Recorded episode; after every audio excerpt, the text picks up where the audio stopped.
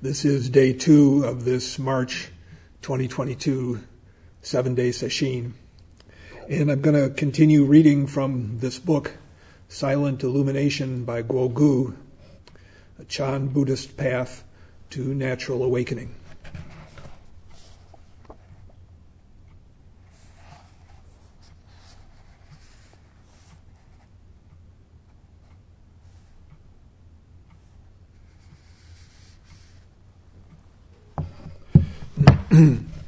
So we finished up uh, reading this yesterday.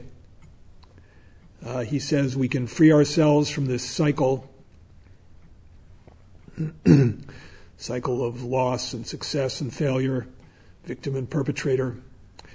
Can free ourselves by not confusing emotional afflictions with our true nature, by not confusing the furniture with the spaciousness of the room.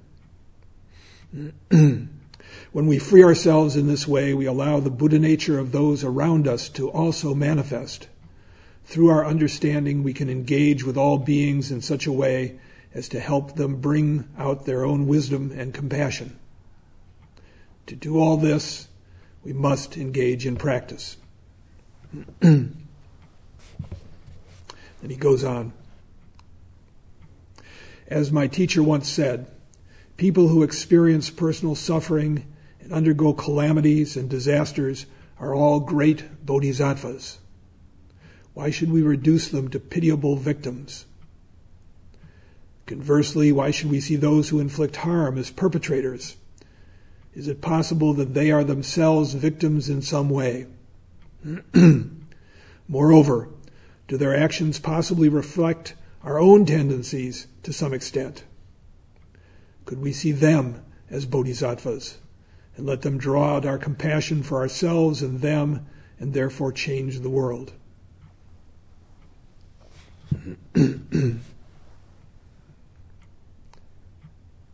for everything that people do, there's a reason, there's a cause. Some people have a tendency to forgive themselves for the wrong that they do because they kind of know how it happens, or they think they do. Uh, but when they see others, they assume it's just deliberate evil.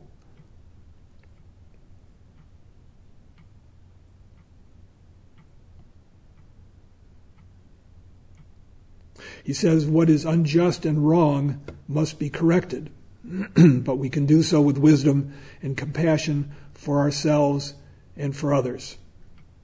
All beings, including us, are suffering in a world of oppositions. Yet in this suffering, there is also Buddha nature and awakening. As we've said before, everyone you meet is fighting a hard battle. Sometimes harder than we can know. One of the, uh, the great benefits of personal suffering is just to help us have empathy for others. For life is too easy. Uh, sort of reminds me of the baby boomer, boomers saying, well, why don't these millennials just get a job? Uh,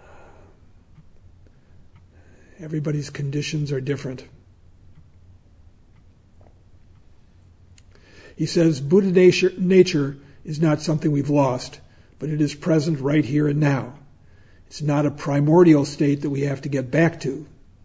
If we think like this, then we will create an opposition of past and present. We might even blame others for why we've lost it in the first place. We may see ourselves as the victims of our history, our culture, our education system, and so forth. Many people blame their parents, people in the past who mistreated them.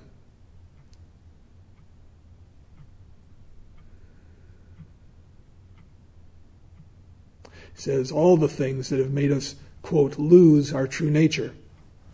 Buddha nature exists in all, right here and right now. It is up to us to actualize it.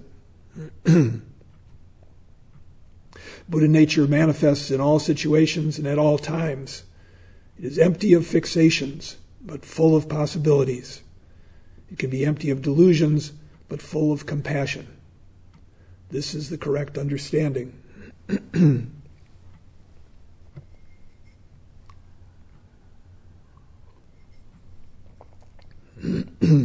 Whatever difficulties we face, it's all good. IAG, as I like to say. We practice engaging with all sentient beings so as to be free, so as to free all from suffering. this is one of the wonderful aspects of practicing, is just opening up to the people we meet, people we don't even know, shop clerks, people we may suspect are Trumpers. Everybody is just so fascinating, so present.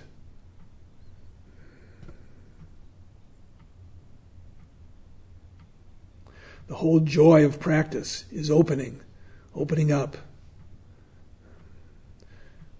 working with the ways that we've closed down and beginning to realize that it can change. That's why we're all here.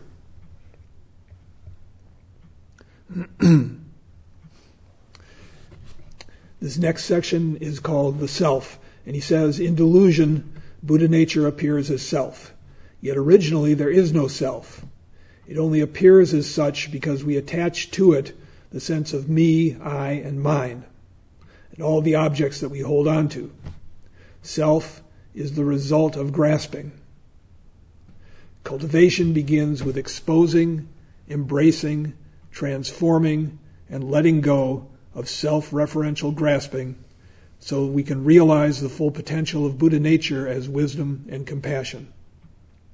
this is a formula he repeats several times exposing, embracing, transforming, and letting go.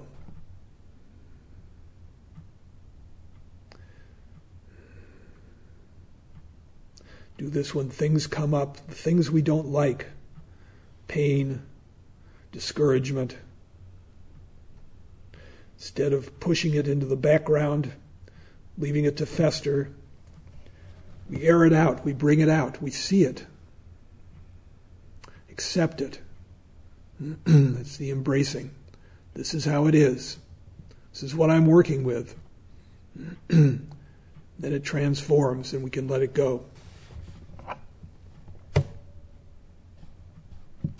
For most of us, attachments to our thoughts and feelings, our inner monologues, defines who we are.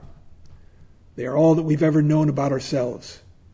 We're completely entwined with them and we find it difficult to understand that we are more than just our own narratives, likes, and dislikes, that we are originally free.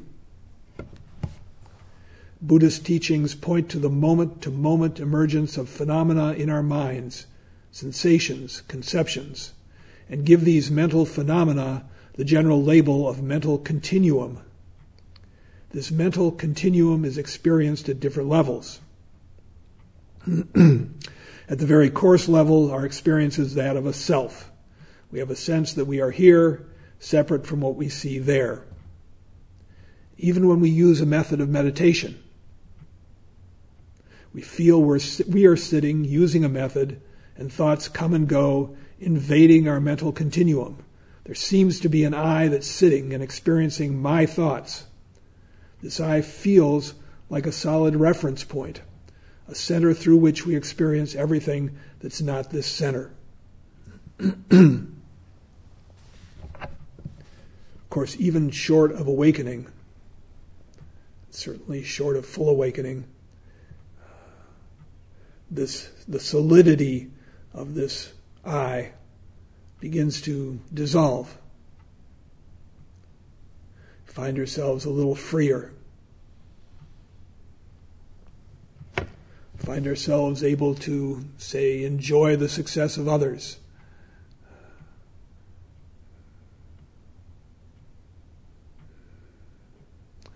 Find ourselves more ready to take on difficult tasks, say difficult things.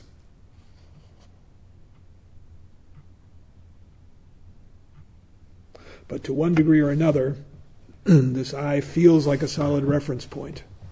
He says, for example, as you read these words, you probably see their visual form and hear the internal speech they elicit as you read them. you also feel the sensations in your body as you read and are aware of the one who is witnessing all of these things. In other words, there's you and then all the things you are experiencing. On this very superficial level, you feel there's a mind containing all these objects, and there is someone who possesses this mind, cluttered as it sometimes is. he puts it that way, it sounds ridiculous, doesn't it? Mind containing all the objects, and then someone possessing the mind. Even the internally generated thoughts are somehow objectively experienced by the me of you. You feel you are the subjective experiencer, and you have a sense of I that is in opposition to the world out there.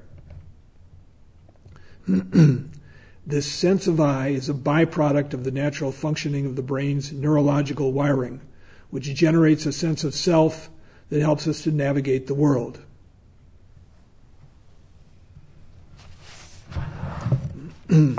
We're designed to have this sense of I. It's not a mistake. said this subjectivity, this sense of a separate self, is not where the problem lies. Subjectivity is the natural function of the brain.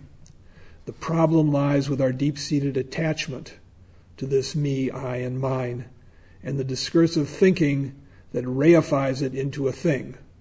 well, reify means make into a thing. So, literally. He says, so it's our attachment to this mental construction that leads us astray from our true nature.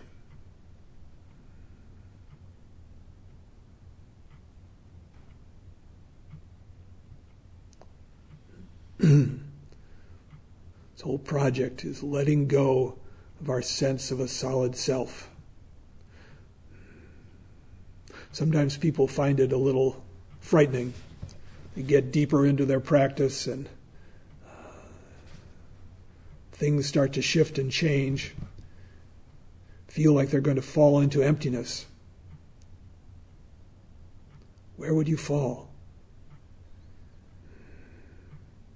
But sometimes we have to come up to the edge, retreat, come up, retreat. Over time, it sinks in.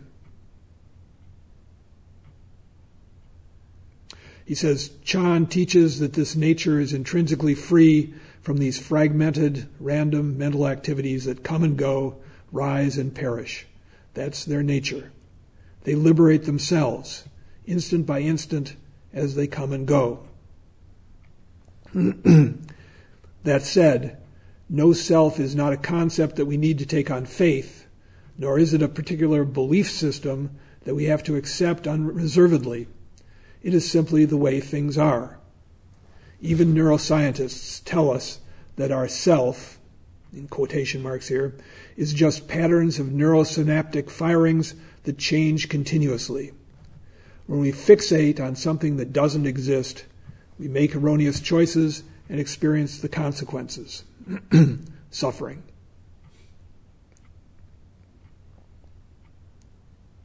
So, what do we do? Says one way to realize this, selfish this selfless freedom, this fluid nature, is to apply ourselves to meditation. As we practice meditation, the mind starts to become more calm, concentrated, and clear as our discursive thinking starts to subside, the mind naturally becomes focused on one thing the method of meditation itself. As we progress, a subtler level of experience begins to manifest moment to moment.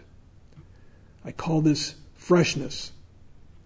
There's only the experiencing itself, which is vibrant, not abiding anywhere, and lacks words or language to describe it.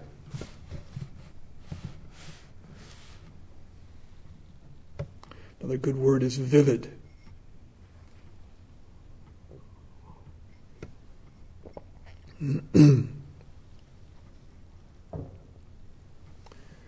Find ourselves suddenly surprised by an object or a color.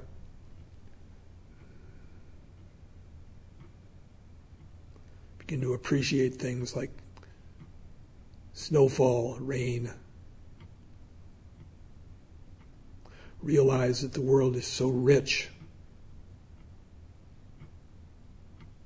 We've sucked the life out of it with our fixation on ourselves, with our sense of me and everything that isn't me.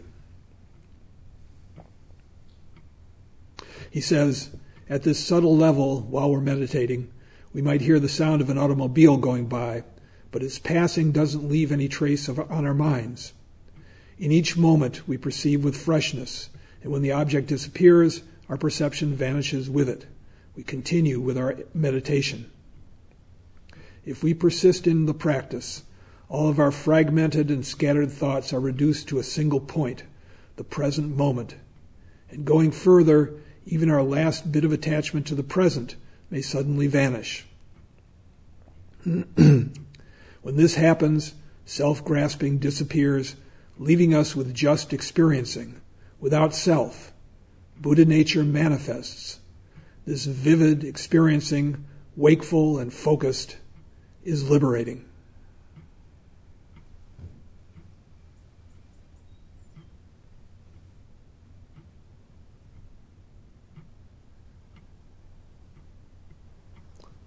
it's astounding just to be completely in the present. And even to say the present.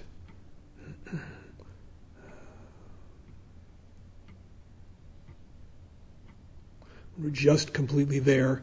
There isn't any time. When we cut off past, cut off future.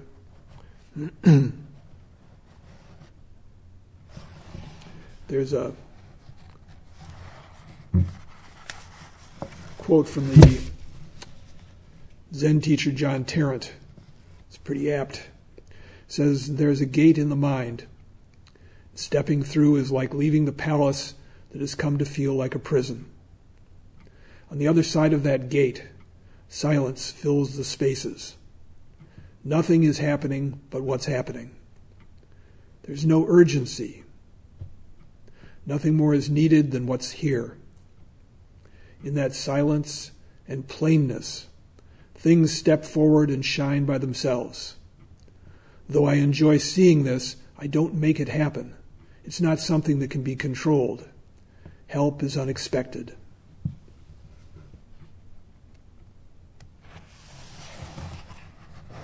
Self dissolves, we make ourselves open to help, open for things to shift and change open to see things we've never seen before.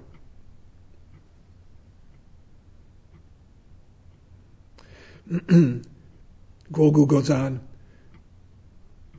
That said, our persistence in genuine practice is dependent on our ability to work with the undercurrent feeling tones, all the subtle thoughts that shape our everyday experience. and then he goes on to examine those in the next chapter, which we're going to move to now.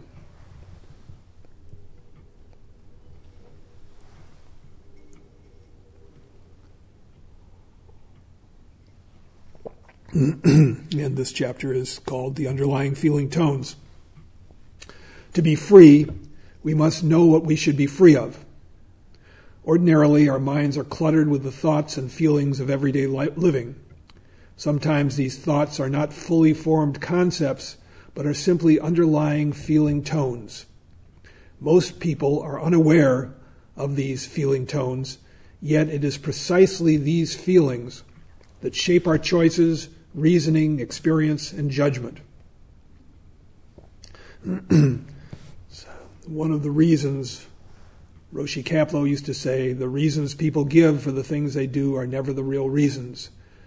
We're, we're not even aware of what makes us do what we do. So much that we're missing, we don't see. He says, we have to learn to recognize them and work with them by cultivating particular attitudes. In practice, we need to develop an awareness of the overall tone of our internal states. By helping us to clear out the clutter in our minds, meditation exposes these hidden internal states so that we can do something about them. Is this clearing itself awakening? No. It is simply practice, and self grasping may still be present. In the Yogacara, or consciousness only school of Buddhism, the underlying feeling tones are understood as mental factors. At any given moment in waking or sleeping life, there's always a mental factor present. If, for, for example, the mental factor of restlessness is present in your mind, then no matter how you meditate, you will not be able to settle down. I call these mental factors underlying feeling tones, attitudes, or moods we need to work with because they are often obstructive or negative. They can color our experience and prevent us from seeing things as they truly are. On the other hand, if we become aware of these feeling tones and learn to cultivate the right attitude toward them, then we will feel more grounded our wandering thoughts will decrease, and we can become more focused in meditation and life. Chan Master Hongzhi, uh, this is the um, master who probably first set forth the method of silent illumination. He quotes him in many places in the book. Chan Master Hongzhi refers to feeling tones as dust like intentions and concerns that conceal the original bright mirror mind of natural awakening. Hongzhi teaches that we have to recognize that there is nothing outside ourselves. If we expose and loosen our grasp on these feeling tones, we will not be affected by the objects of our experiencing either because we no longer experience subject and object as separate, even when we fully engage with the world. and then he quotes him Silent and still, abiding in itself, this suchness is apart from conditioning. Its luminosity is vast and spacious, without any dust. Directly, delusion is thoroughly relinquished. Arriving at this fundamental place, you realize it is not, it is not something newly acquired today. Though it is like this, it must be actualized. To actualize it in this moment is to simply not allow a single thing to arise, a single speck of dust to cover it. Be spaciousness and completely clear. Don't engage with dust like intentions. Dissolve your concerns. Just take a backward step and open your grasping hands.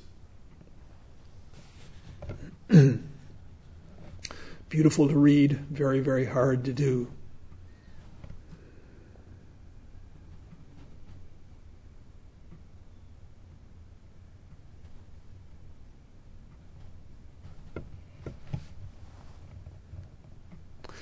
Once we have exposed negative feeling tones, we can foster correct attitudes that resonate with our original freedom. Many of our subtle tendencies are hidden from our awareness. If we are unaware of what's going on inside us, simply practicing seated meditation won't take us too far along the road to liberation. This is why many practitioners, after years of meditation, wonder why it is that they are still vexed by the same people and events in their lives. How can it be that in seated meditation they're able to gain peace, but in the busyness of life they are basically the same people? if we don't expose the subtle tendencies that govern the way we practice and in turn cultivate correct attitudes, we inevitably perpetuate separateness, opposition, and self referential thinking. These subtle undercurrent tendencies manifest as the attitudes we have toward life. We need to expose them and cultivate the right attitudes to bring out our wisdom and compassion.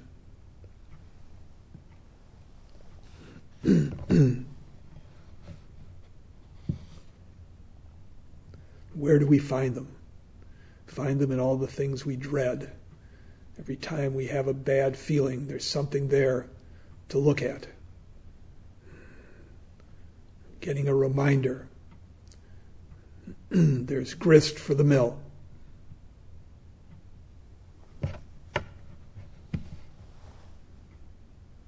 It's not a problem, call to action, call to awareness. He says, from a Buddhist perspective, the distinction between thoughts and feeling tones is that thoughts are fully formed concepts, while the feeling tones are subtle intentions, perceptions, or moods, which are subtle thoughts. Whether we realize it or not, there are millions of subtle feeling tones that shape our experience in any given situation. We're just not aware of them. There is no clear cut difference between thoughts and feelings, yet we make a clear divide between them, and then which then shapes the way we articulate our inner experience and even understand Buddhism. For example, many people read the Buddhist literature on the importance of having correct view. It's one of the one step in the eightfold path, the Buddha's eightfold path. and they cor- interpret it as some kind of knowledge or understanding. In other words, as correct thoughts. This is only partially correct. In Buddhism, thoughts and feelings are inseparable. If we can cultivate wholesome attitudes, we would naturally have correct understanding of these things. Therefore, I emphasize cultivating correct attitudes and being more aware of subtle feeling tones.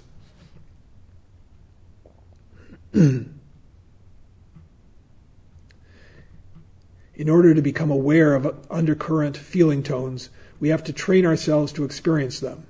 The more immersed in our inner states we are, the more experienced we become, and the more we're able to navigate them and become skillful practitioners. As we develop the ability to know what's going on, we'll never know everything that's going on. Body and mind are so incredibly complex, so much going on.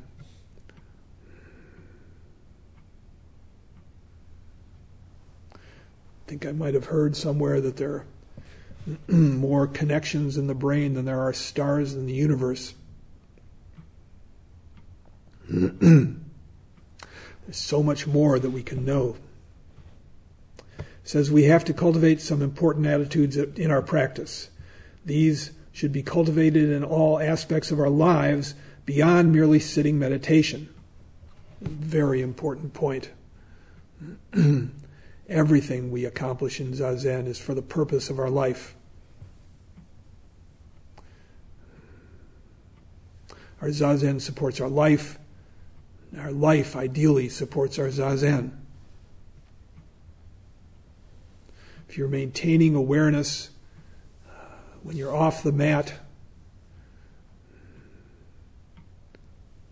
then when you come back to the mat, so much easier, so much quicker and simpler to find your way back.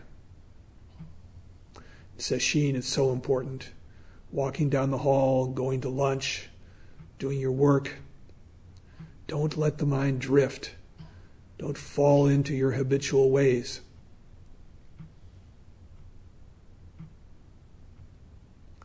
Bright and alert, aware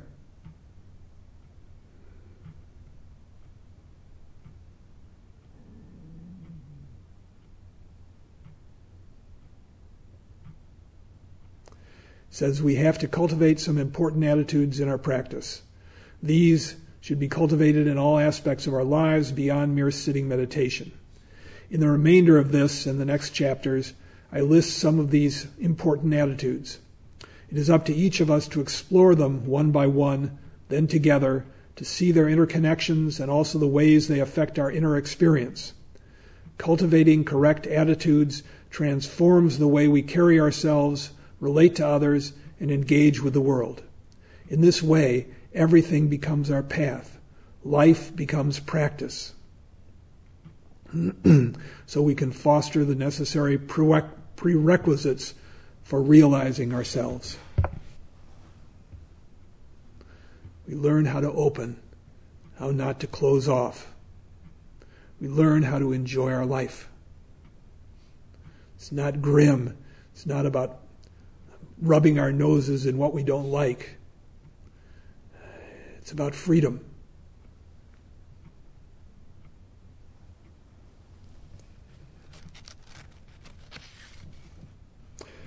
and this next section is called How to Cultivate Right Attitudes. He says we can cultivate right attitudes through a fourfold process of exposing, embracing, transforming, and letting go. When practitioners come across the familiar Buddhist teaching of non grasping, they think that they have to let go of everything and that this is something they can do right away and that once they've done so, everything will be fine. The truth is, we have to first see what it is that we have to let go of. We have to expose our subtle emotional afflictions and negative habits. In exposing them, we may recognize that they have been part of us for a long time, that there is a history behind our behaviors. They may be part of our defense mechanisms and survival skills. so we have to accept them. Oftentimes are things from childhood. Think of a child so powerless in relation to the adults, so dependent on their parents. Even the best parents are going to make mistakes. Child learns finds ways of protecting itself. They're not always skillful. to the point that Joko Beck makes quite a bit. Then we carry them into our adult life. Defense mechanisms that made sense when we were a child and don't serve us any longer. He says we have to accept them. They're there, they're part of us. It's okay. Only once we accept them will we be able to take responsibility for and work through them. Then we will no longer be under their influence. This is letting go of them. This is a long process, and it's not linear but circular. The more we're able to see, see, see, the more we need to embrace. The more we embrace and let our feelings come through us, the more we're able to expose the deeper layers of our habits. The more we work through them, the more we are able to let go and accept ourselves. In time, we become freer. This letting go is actually the easiest part of the process because it happens naturally and suddenly. But we must first do our preparatory work. We cannot anticipate when those habitual tendencies will release themselves, and we cannot will it to happen. In fact, this is completely counterproductive when those tendencies are tendencies to, say, anxiety, dread. We want it to go, we want it to go. We're impatient. We have to expose it, which means we have to accept it, we have to embrace it, have to let the process work.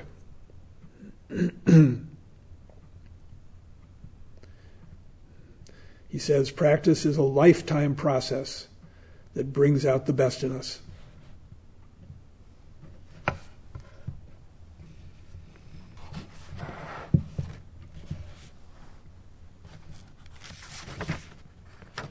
so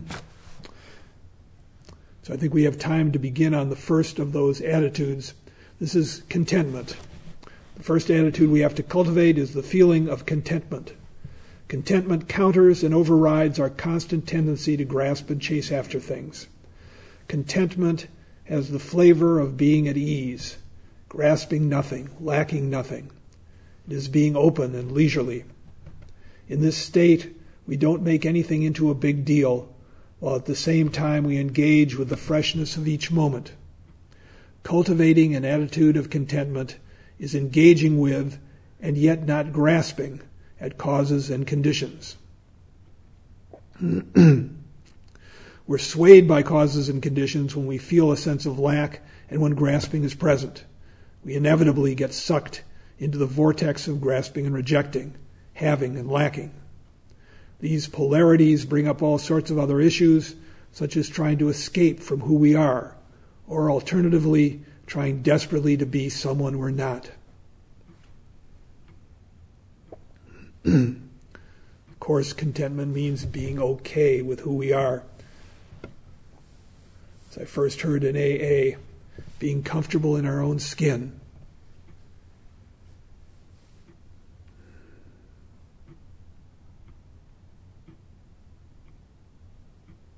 He says there is no formulaic way to cultivate contentment or non grasping. We need to personally explore the flavor of contentment and digest this feeling little by little, becoming familiar with it in our lives. We can't just force this attitude on ourselves and expect to be able to plow through all of our problems. Contentment is not a mere concept. We need to appreciate the depth of what it means to be content. It's not just being disinterested or detached from everything.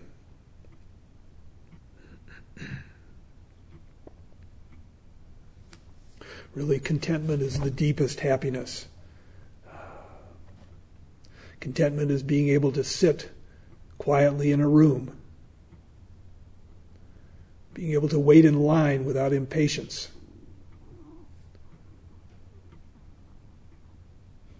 Being okay when we're late somewhere.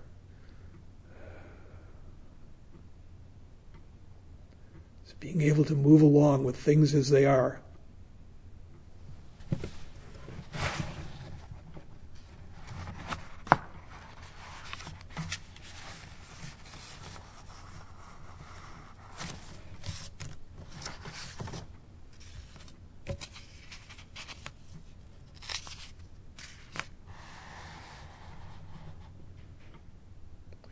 contentment is being here.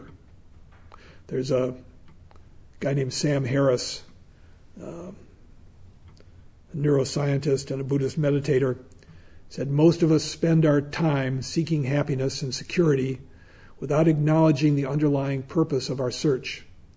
Each of us is looking for a path back to the present. We're trying to find good enough reasons to be satisfied now.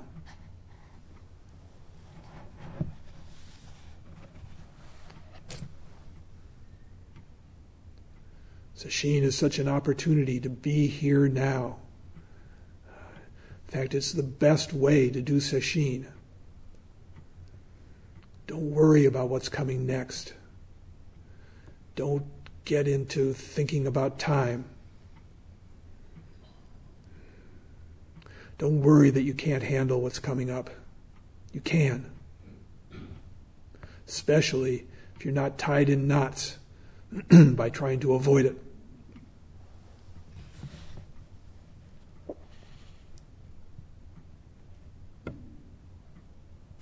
Guo Gu says, when we're content, we appreciate what we have, and we are able to engage fully with whatever may arise.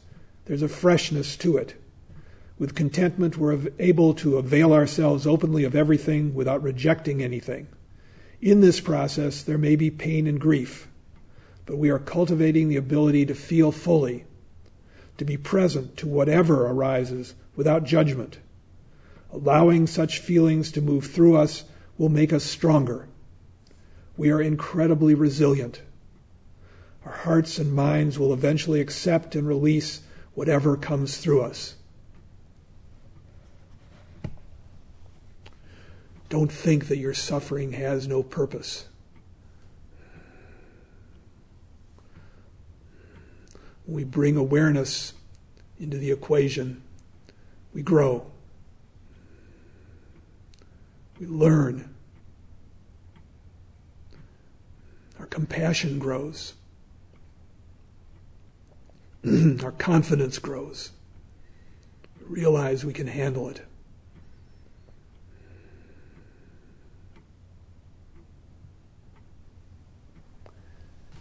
He says, to do this, we have to be in tune with the body and anchor ourselves in it. Contentment resides in the heart, and it has an associated bodily component. Of course, everything Everything has a bodily component. We experience everything in our bodies. It says the easiest way to become familiar with contentment is to physically relax the body. We relax from the crown of the head to the toes, section by section. We relax the skin, pores, muscles, tendons. This means actually feeling different areas of our bodies. Most people are so out of tune with their bodies that they don't really know how to relax or what their bodies feel. So this requires practice.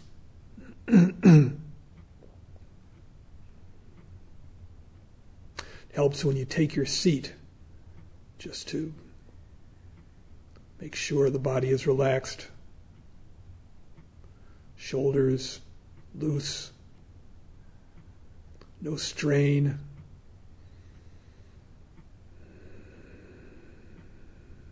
Stomach relaxed, chest open.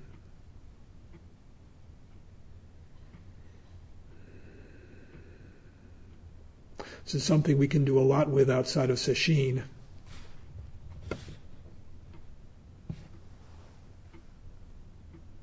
But even in sesshin, when we're resting, really rest. Let the tension flow out of you.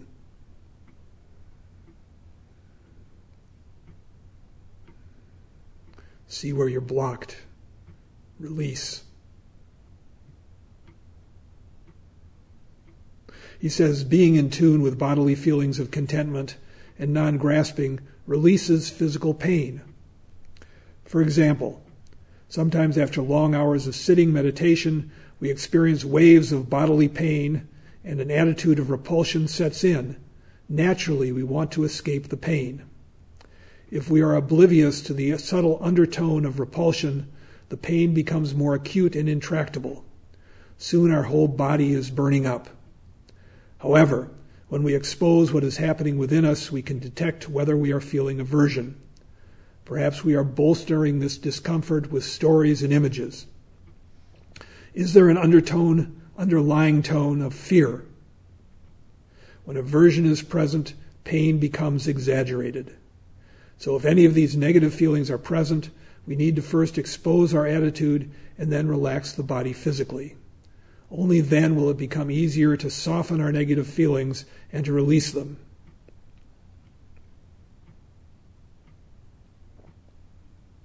This work will naturally bring about a shift in our attitude toward physical discomfort. Not only does our threshold for it increase, the pain itself actually becomes bearable. But if we can't even recognize how we're feeling and how it is shaping our ex- actual experience, how can we let go of negative mental states?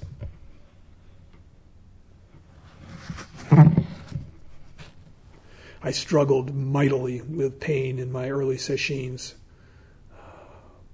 And I had something happen over and over again. It's a pattern.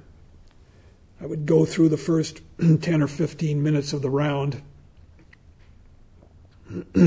okay, pain not really there. And then maybe the monitor would get up, or it would occur to me that I was about into the middle of the round. And the minute I had that thought, the pain would flare up. It's just automatic. And clearly, I was tensing up. Didn't know what to do with it. I just suffered. But over time, body relaxed, things stretched out, and it wasn't quite so terrible. But even after many years, I remember going to Roshi once and just talking about how much trouble I was having with physical pain. And he said, John, you just have to trust the process. And something turned. Not that the pain went away, but it's just more workable. Not dealing with pain on top of pain.